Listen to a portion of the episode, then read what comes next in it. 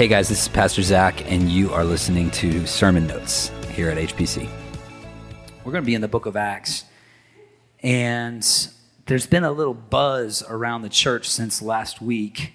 Um, just about uh, this, there's been a buzz around the church for the last 12 and a half years, if we're being honest. Um, but there has been a little buzz um, since second service of last week, and um, I whatever you've heard, whatever you went back and tried to watch and listen on YouTube, whatever, just, I love how curious Christians are. That's just the nicest way I can put it. Um, nosy is another word. But um, I, uh, I am encouraged when, when Satan is exposed. I am encouraged by it because man cannot expose Satan. It has to be a move of the Spirit of God. It has to be. Thank you, whoever brought this up here, with Jamal or somebody. Thank you, John. I don't know who brings these up anymore. Um, thank you.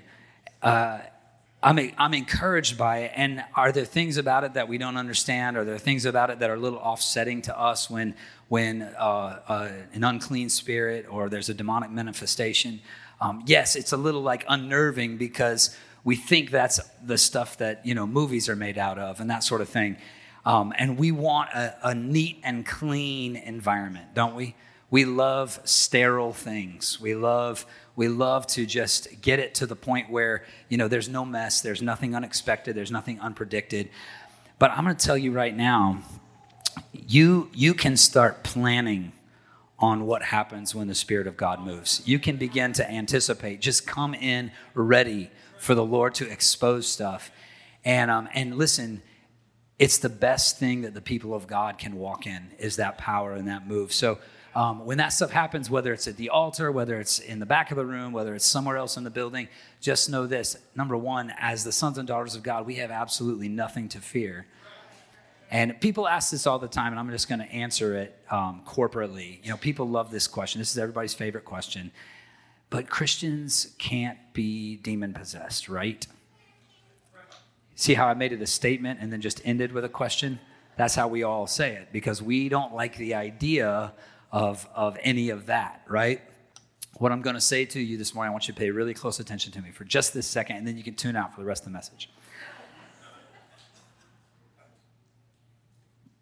People who are inhabited by the Holy Spirit cannot be possessed by a demon.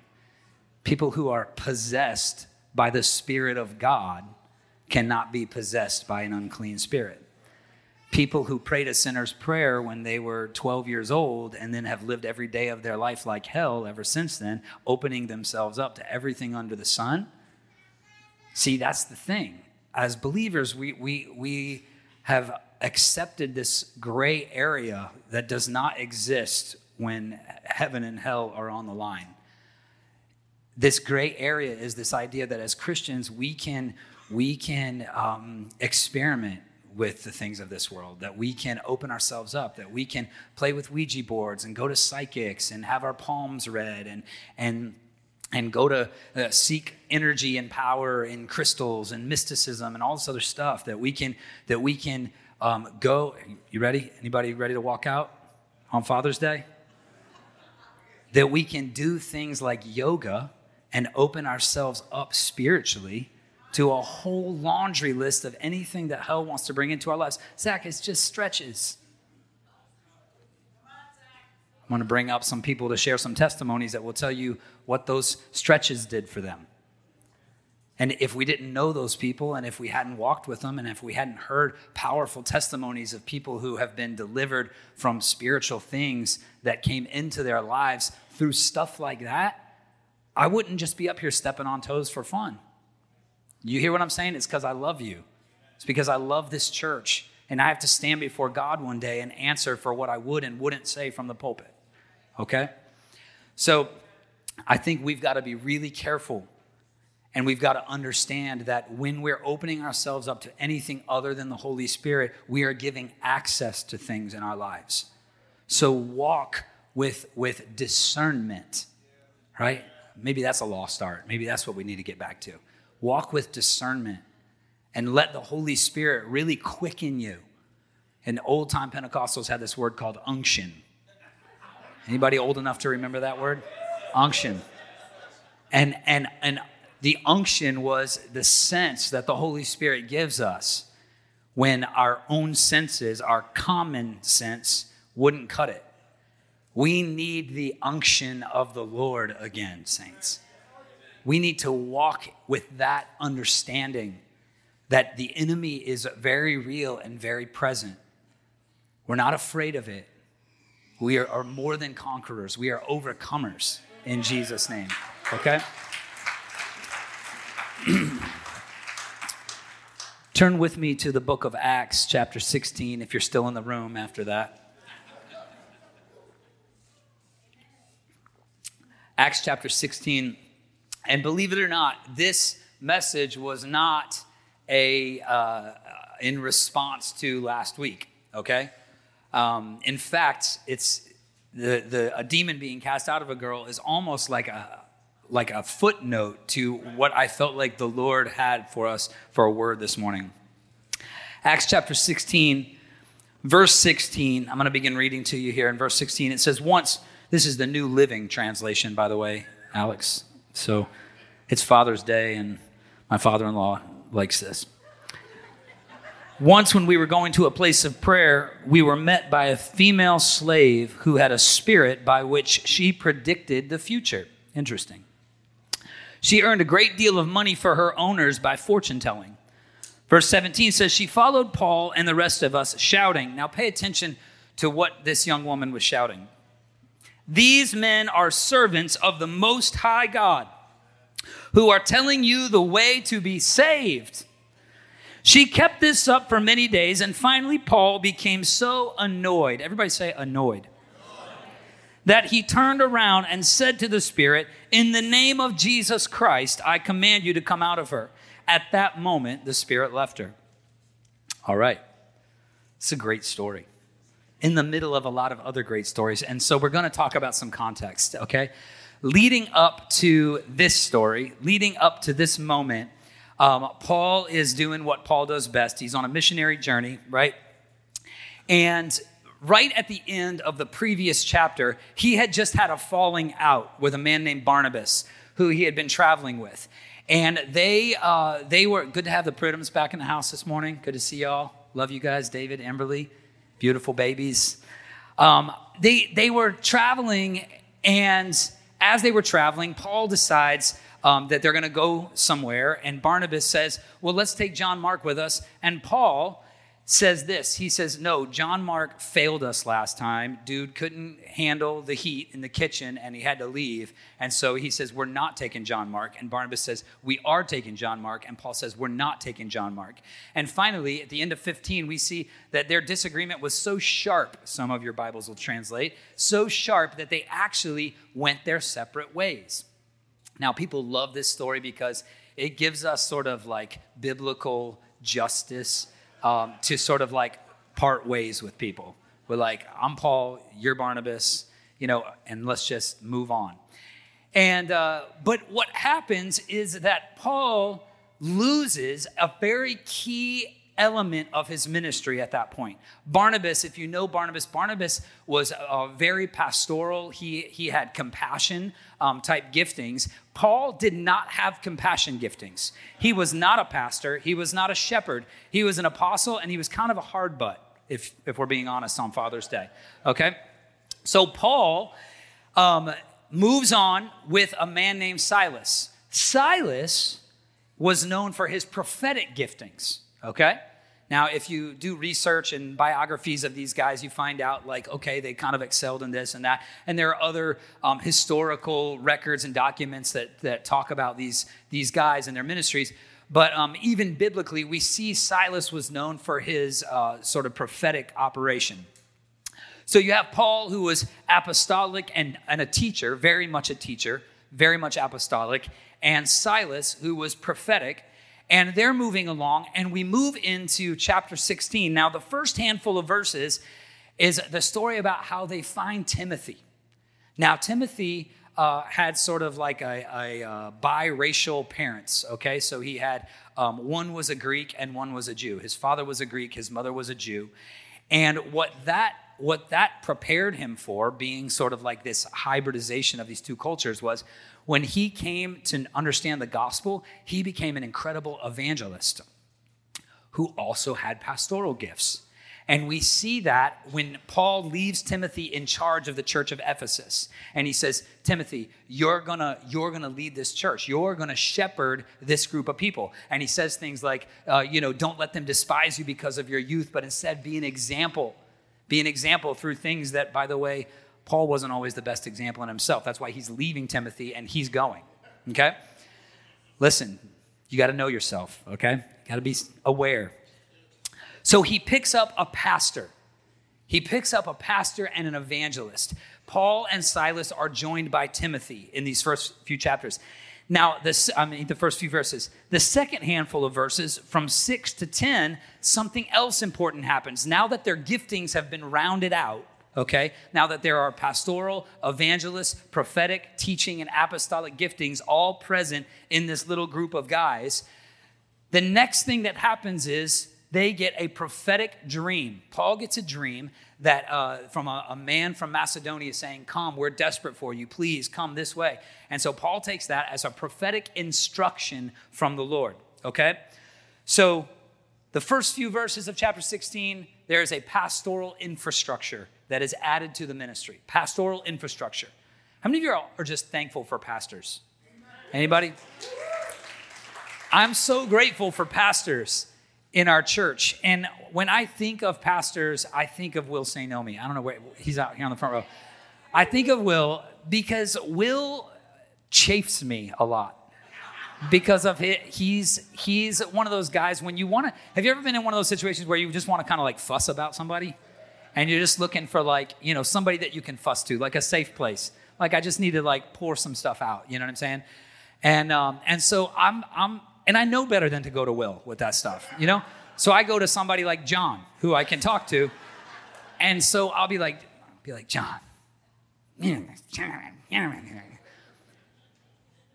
And what happens? We're sitting in a room, private, nobody's around, and a shadow passes by the door. And I'm like, that's weird because there's nothing on the other side of that door over there. What's, who was that? I'm like, you know what? Forget it. There it goes back the other way. And it, and it, it goes with this sound. Finally, Will sticks his head around the corner. He's like, hey, in fact, you just did this the other Will comes in because the pastoral thing in him is drawn to every time I'm fussing about something. And, and it's like he smells it from across the building, which is a big building. And he comes and he sits down, just welcomes himself into our conversation. And I'm like, you know what? I'm gonna keep fussing. Like, I'm the boss. I can do that. and so I keep fussing, and Will looks at me with this face. And he's telepathically saying to me, I know you feel that way, but don't you think that they were just having a bad day because you really know that person's heart, right? And I look at him and telepathically say,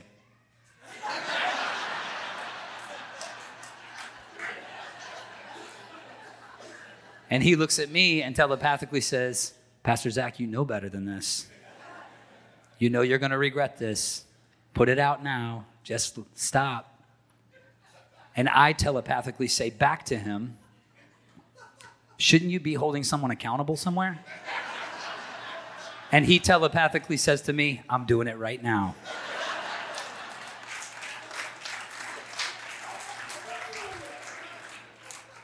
I love pastoral infrastructure because it, it guys, we need pastors. And as, and as tough as many of us have had experience wise with pastors, as often as we've seen that mantle and that gifting abused, and as 100 miles an hour as we can go in a church like this, and everything's going everywhere, we need that pastoral presence in our lives. And the pastoral infrastructure holds up that which requires accountability in us. That's why greenhouses. That's why Pastor Wally. That's why Pastor Will. That's why Heather is, is making sure that all of these things are held together because that infrastructure is what God builds the kingdom off of. And so don't don't diminish that, don't despise that, don't run from that. Embrace it. Pastoral infrastructure is then met with a second ne- the next couple of verses with prophetic instruction. And prophetic instruction is the direction of where you're going next. And following that dream and that prophetic instruction, we see the Lydia's conversion, and it's the next um, five verses or so, four or five verses. And in those verses, it says that Paul and his merry group of men are, are moving into a place called Lystra, and they head down. Uh, I'm sorry, they're in Philippi now, and they they head down to the river, and it says that they're looking for the place of prayer. Okay, says they're looking for the place of prayer right here in verse 13 on the sabbath we went outside the city gate to the river where we expected to find a place of prayer. That's very important the place of prayer. And we sat down and began to speak to the women who had gathered there. One of those listening was a woman from the city of thyatira named lydia a dealer. Everybody say dealer in purple cloth. She was a worshiper of God, and the Lord opened her heart to respond to Paul's message. When she and the members of her household were baptized, she invited us to her home. If you consider me a believer in the Lord, she said, Come and stay at my house, and she persuaded me. Lydia was a woman of influence. And when they come and sit down looking for a place of prayer, what they're encountered with is someone who is ripe for conversion, who is ripe to be um, proselytized, who is ripe to be evangelized and to hear the gospel and to really embrace the truth of Jesus Christ. It says she was a believer in God, but she needed to hear about the way. And so when pastoral infrastructure is embedded through the presence of Timothy and prophetic instruction is then imparted through the dream, the next thing is productive influence. And God will bring people into your path. Sometimes they're not already a general in the faith. Amen? Sometimes they're kind of wet behind the ears. But they are the gift of influence, productive influence in our lives and in our ministries. And that's why no one is unimportant. That's why no one is, is to be neglected or brushed off or whatever. I love um, The Chosen because everybody coming to me, I actually haven't watched The Chosen. If I, true confessions, I haven't watched it. Um, I'm only watching like really, really godly things on TV. Just kidding. It's a joke. But um, I love how in The Chosen, and everybody that talks about it says it's so cool because you see the disciples and you see how like really random they are. Like, like some of them like with like real struggles and you know disorders and like you know there there are people with like issues like people today you know anxiety and fear and you know uh, obsessive compulsive things and all sorts of stuff. And it's like that's how these people really were. Because the lord sees in those people the power of the presence of the giftings that the father embedded in them and when we invite them to walk alongside with us, we receive the productive influence that we need. We live in a world that, that worships influence, right? They say American children now, there's like this statistic rising when you ask American kids what they want to be. If you ask kids around the other parts of the world, people are like, I want to be an astronaut, I want to be, you know, uh, a military leader, I want to be a whatever. And in America, one of the top things now is, I want to be a social media influencer. Isn't that interesting?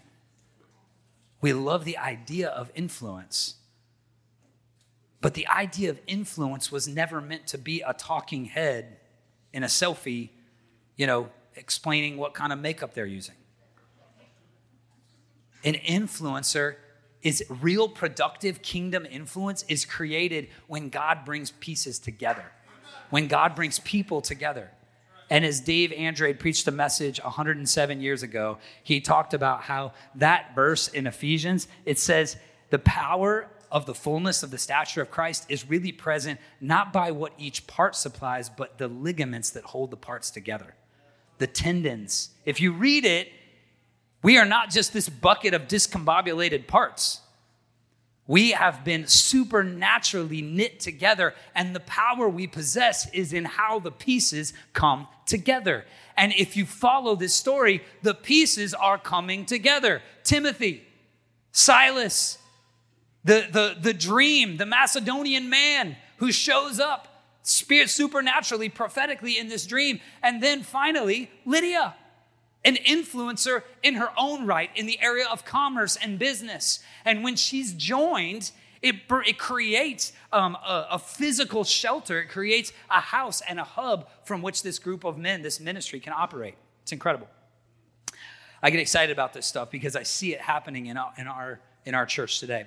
All right, so we got to go quick here because I want to get you guys out. By the way, it's um, Dad's Drink Free at the uh, coffee bar today. So if you didn't hear that, if you missed the announcement, it's um, yeah, it's Dad's night at the at the coffee bar. So all of these things happen in verse 16. Once we were going to the place of prayer. Verse 16, we were headed to the place of prayer. The place of prayer when along comes this demon possessed slave girl who is shouting, These are servants of the Most High God, and they're going to tell you how to get saved.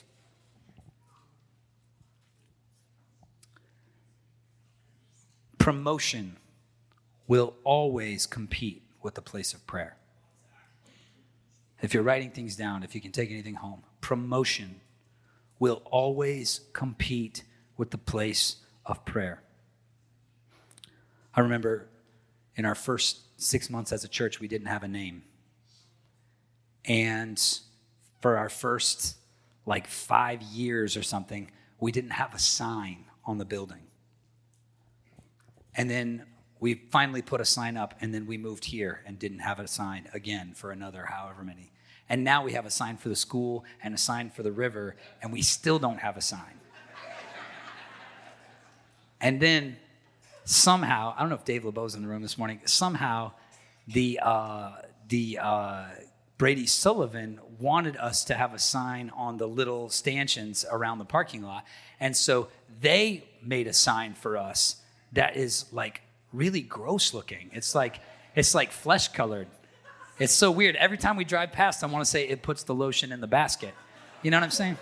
Any Hannibal fans out there? No? Okay like I said, only really godly things on TV. And so, and so I'm Dave and I. Dave, Dave's like, as soon as we drive in, it's like you know he gets here really early. He's like four o'clock in the morning, and he's sending Ashley and I a text. He's like, I didn't design this sign. I don't know where this came from. Please don't fire me. Like I've never seen this before. This isn't what I sent them.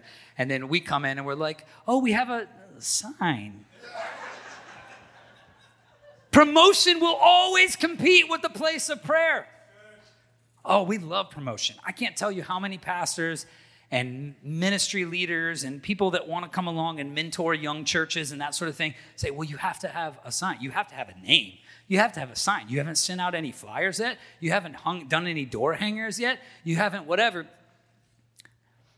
It's just interesting that they were on their way to the place of prayer. When along comes this demonic entity promoting them. Saints, God is sovereignly careful with whom He promotes.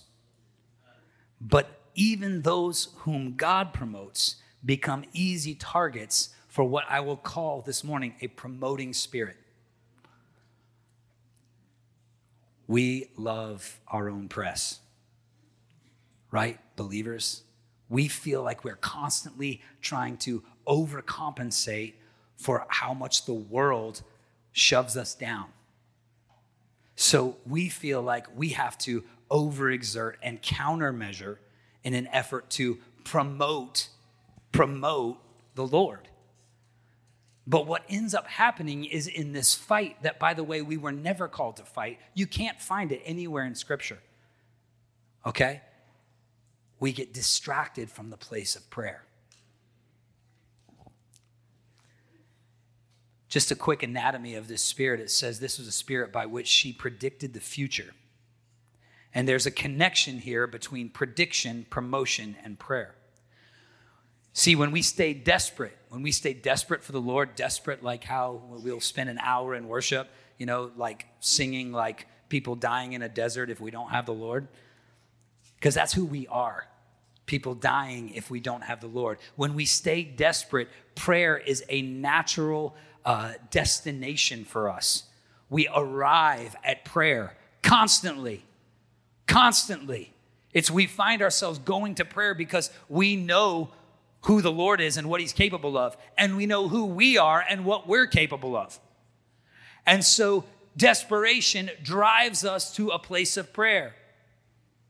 Godly promotion makes us more desperate. If you're somebody in this room and the Lord has taken you from a place and moved you into another place of, of greater influence, of leadership, of operating in more giftings, of whatever, that promotion, when it's from the Lord, it, it drives you into a greater desperation, which drives you into a greater prayer. I remember when the church was first starting, like, like Tuesday nights, a lot of us, we were just like weeping. We were just like crying for two hours straight plus um, because of how desperate we were. Like, God, we, we're so broken. We're so mad, like we don't even know what's next. We, we don't we don't even want to know what's next. All we want to know is you. We want to know you. We want to know you more. We have to know you more. We're desperate to see what it is that you want from us. What do you want from us? And and so on and so forth. And the, these desperate prayers drove us deeper and deeper into the Lord. Godly promotion makes us more desperate. Satan's promotion makes us more independent. And the more independent we are, the more we're drawn to exchange prayer for prediction. I'm to say it again. The more independent we are, the more we are drawn to exchange prayer for prediction. It's interesting that that is what this slave girl was known for. This is how her masters were going to use her to get rich by telling fortunes. Promotion diminishes that desperation in us. And it, it brings us to this sort of man made construct of independence where we think that we're smart enough or we've gathered enough or we've lived long enough or we've seen enough to begin to predict. There is no spiritual gift of prediction, at least not from the Holy Spirit.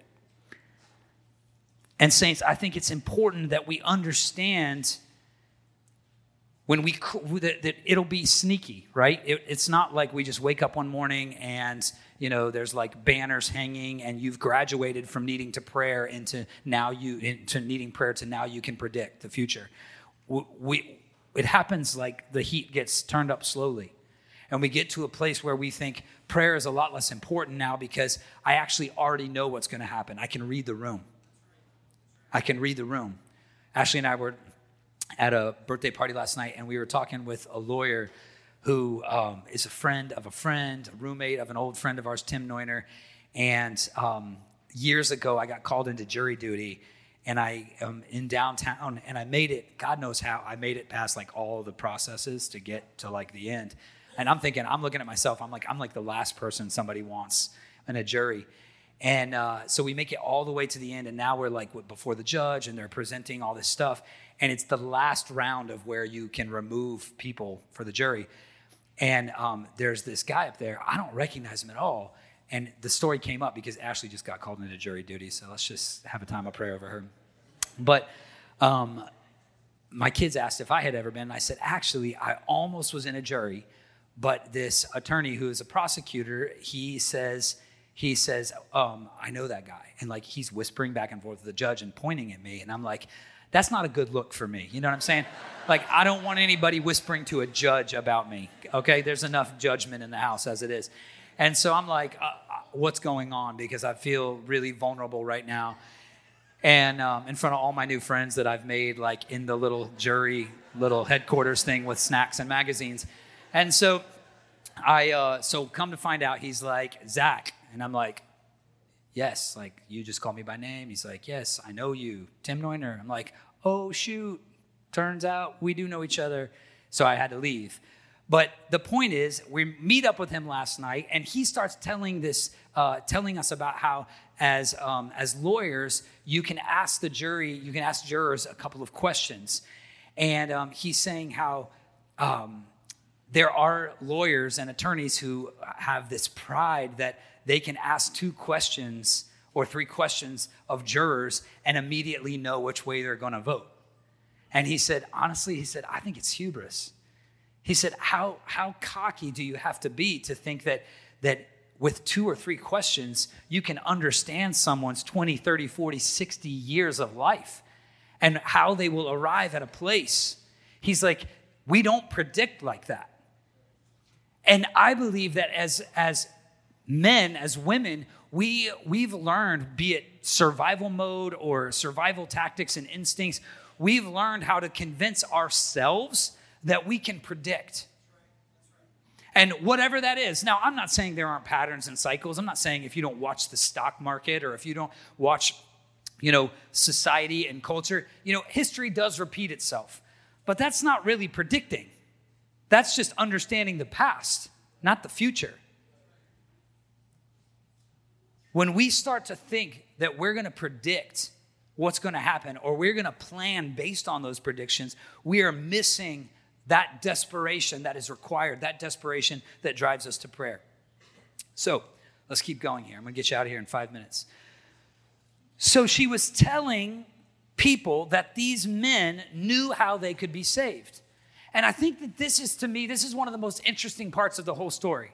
She is not, you know, running around like, you know, head spinning like a top, throwing up pea soup. You know, she's not Linda Blairing it in front of everybody.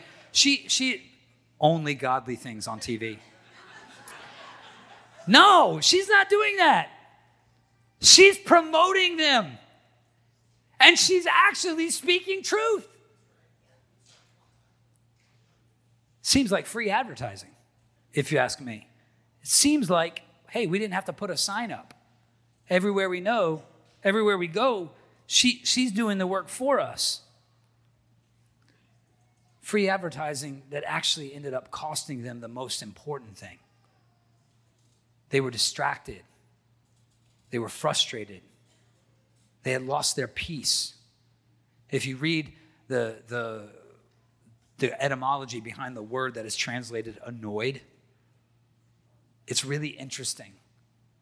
It's, it's a little bit more aggressive than how we would think of, like, oh, you're being annoying. Like, knock it off. No, it's like they were in turmoil over it, over their free advertising. Satan, saints, Satan is a preacher's best publicist.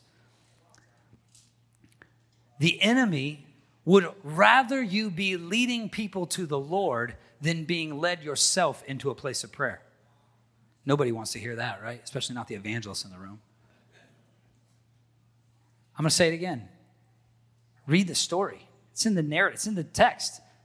Satan would rather you be leading people to the Lord than yourself being led to a place of prayer. How can that be? Because damage control for hell is really easy. Damage control is really easy if anointed leaders can be distracted from their relationship with God. All you got to do is say, yeah, let's go ahead and let this like celebrity pastor, you know, let him go ahead and be that influencer. In fact, it's great. Let's promote him. Let's get him to the highest place possible so that as many people as possible are impacted by him, so that the same number of people will be affected when we rob him of that intimacy with God. Damage control for hell. I, I have a love hate relationship with playing the devil's advocate. But I feel like sometimes it's important for us, and you've heard me say it a million times, that Paul tells us in the book of Corinthians, we've got to be wise to the schemes of the enemy. And if you can just for a second, if you were Satan, damage control for hell, because we love talking about doing damage to hell, right? Yeah, we're going to take it back. Blah. We're going to take the month of June back. Blah. Have you seen my podcast? Hashtag take it back. The problem is, all the damage that we do to hell, if it's at the cost of us being distracted from the place of prayer, the enemy's laughing. He's laughing at it. the place of prayer.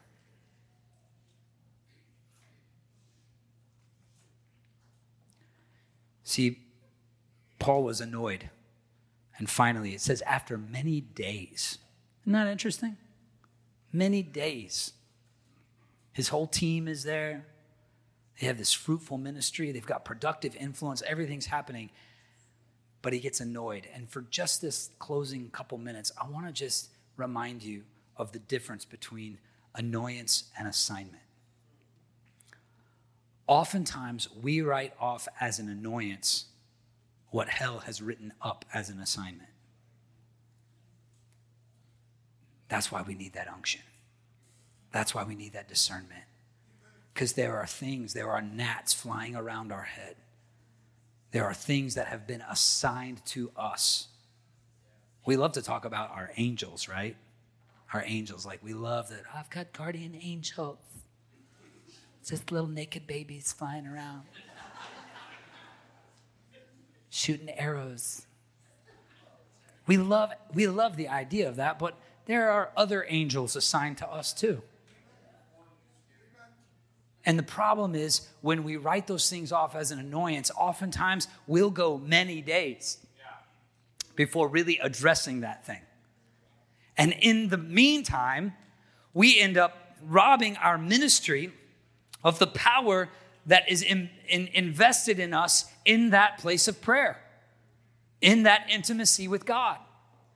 If we're not constantly aware of, of what's taking place in that place, you know, um, I love uh, my one of my favorite things about Tuesday night prayer meetings here is how many people come from outside this church, and I love it.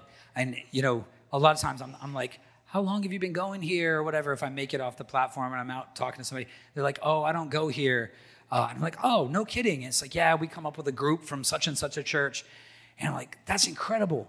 People drive over an hour from different directions and places to come here to pray, to find a place of prayer, to find a place that has been protected. Now, Zac, can I just pray in my closet? Or, you know, what about that whole war room thing? Isn't can I just go kneel somewhere behind a curtain and get the job done?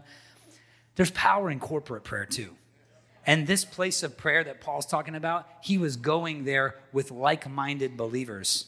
He was gathering in those places with the men and women who were assigned to this ministry alongside him. And they were praying together and they were receiving together from the Lord. That sounds dangerous to hell. So if we can promote you enough to get you distracted, if we can, if we can just ramrod you with enough need, with enough uh, of lost people, with enough social justice issues, with enough, uh, you name it, fill in the blank, with enough whatever. Can we just fill every blank? I've, we've had some people who are frustrated about us canceling everything this year. Um, you know, because it's like, well, you can't cancel this because this is my favorite one. And if I tried that and couldn't get away with it, then nobody else can. I'm like, we can't cancel the Fall Flannel Fest. That's the best one. The Holy Spirit moves at the Fall Flannel Fest. And everybody's like, nope, we're canning it all. I'm like, all right. Prayer is more important than anything else that we do. Than anything else we do. Don't write off as an annoyance what the enemy has written up as an assignment. I think sometimes we look around at the world that we're in and we just get annoyed by it instead of taking authority over it. We roll our eyes at the next news cycle. We, we uh, you know, we avert our eyes when we're driving and we see another church with another rainbow flag or when we see another uh, protest or parade or whatever. If, you if you've driven through Providence in the last couple of weeks, okay?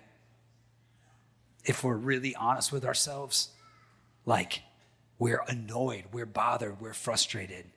But I believe what the Lord wants for us is turmoil. That what He wants for us is to be so, uh, so upended over this that we begin to take authority over it. Stop writing it off as an annoyance. Stop rolling your eyes and start taking back ground. Would you stand with me?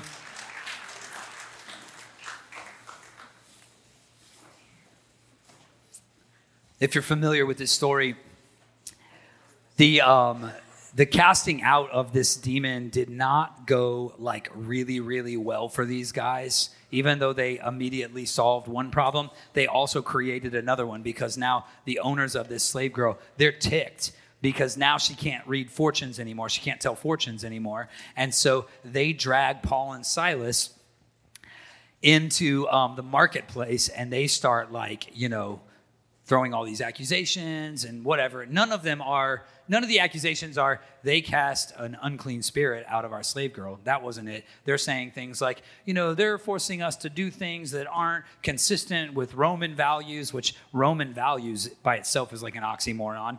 And so, and so, uh, it's like saying American ethics. And so I think that when we, uh, sorry, um, happy Father's Day. And, and so, what ends up happening is Paul and Silas are thrown in prison. Real quick, take note of who wasn't thrown in prison the nice guy.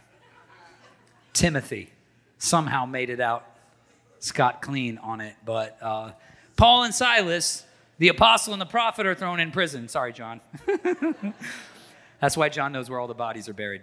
So, end of day, they go to prison and everybody knows the story that they're that they're praising and and that uh, there's an earthquake and the angel of the lord comes and the, the the prison warden gets saved and they come out. And it's just like this crazy awesome miracle. If you don't know the rest of the story read it. But i want to just read to you this one line. About midnight paul and silas were praying. They found the place of prayer and they turned their prison into the place of prayer. And, saints in this room this morning, no matter where you're at in this journey, if you feel like you've been obedient and you've come full circle and you are back in prison, you're like, didn't God set me free from this? What am I doing back in this thing? No matter where you are, make it the place of prayer and watch the glory of God fall. Lydia wasn't the only one getting saved. This prison guard, his entire family, God was doing work, and he does it through our place of prayer. Heavenly Father, we thank you for the invitation to engage you. We thank you, Lord, that we weren't just called to to live these ho hum lives, but that you want us walking in power and that you promote us, Lord, with the gifts of your spirit, that you promote us to places of influence and leadership. But Lord, forgive us, God, when we have when we have uh, erred a little bit on that slippery slope side of promoting ourselves, or worse, allowing ourselves to be promoted by the enemy, allowing ourselves to get distracted by promotion, allowing the the whatever's being said about us publicly determine what we're doing privately. And so, God, we come back this morning to that place of prayer. We come back wherever we are, if it is down by the riverside, God. Um, if, it, if it's in somebody's house, if it's at this altar, or God, for some of us this morning who feel like we're back in prison after doing all the right things, Lord, may we be found back in that place of prayer. Lord, a place that not even a prison cell can rob us of.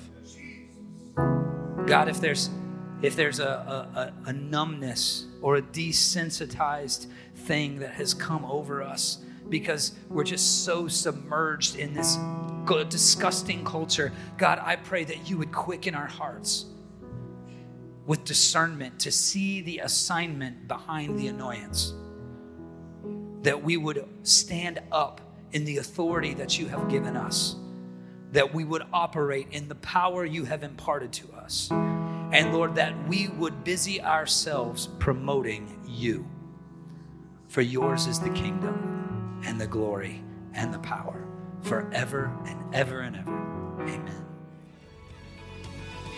This is Pastor Zac, and you've been listening to HPC Sermon Notes. Love you guys. God bless you, and have the best day of your life.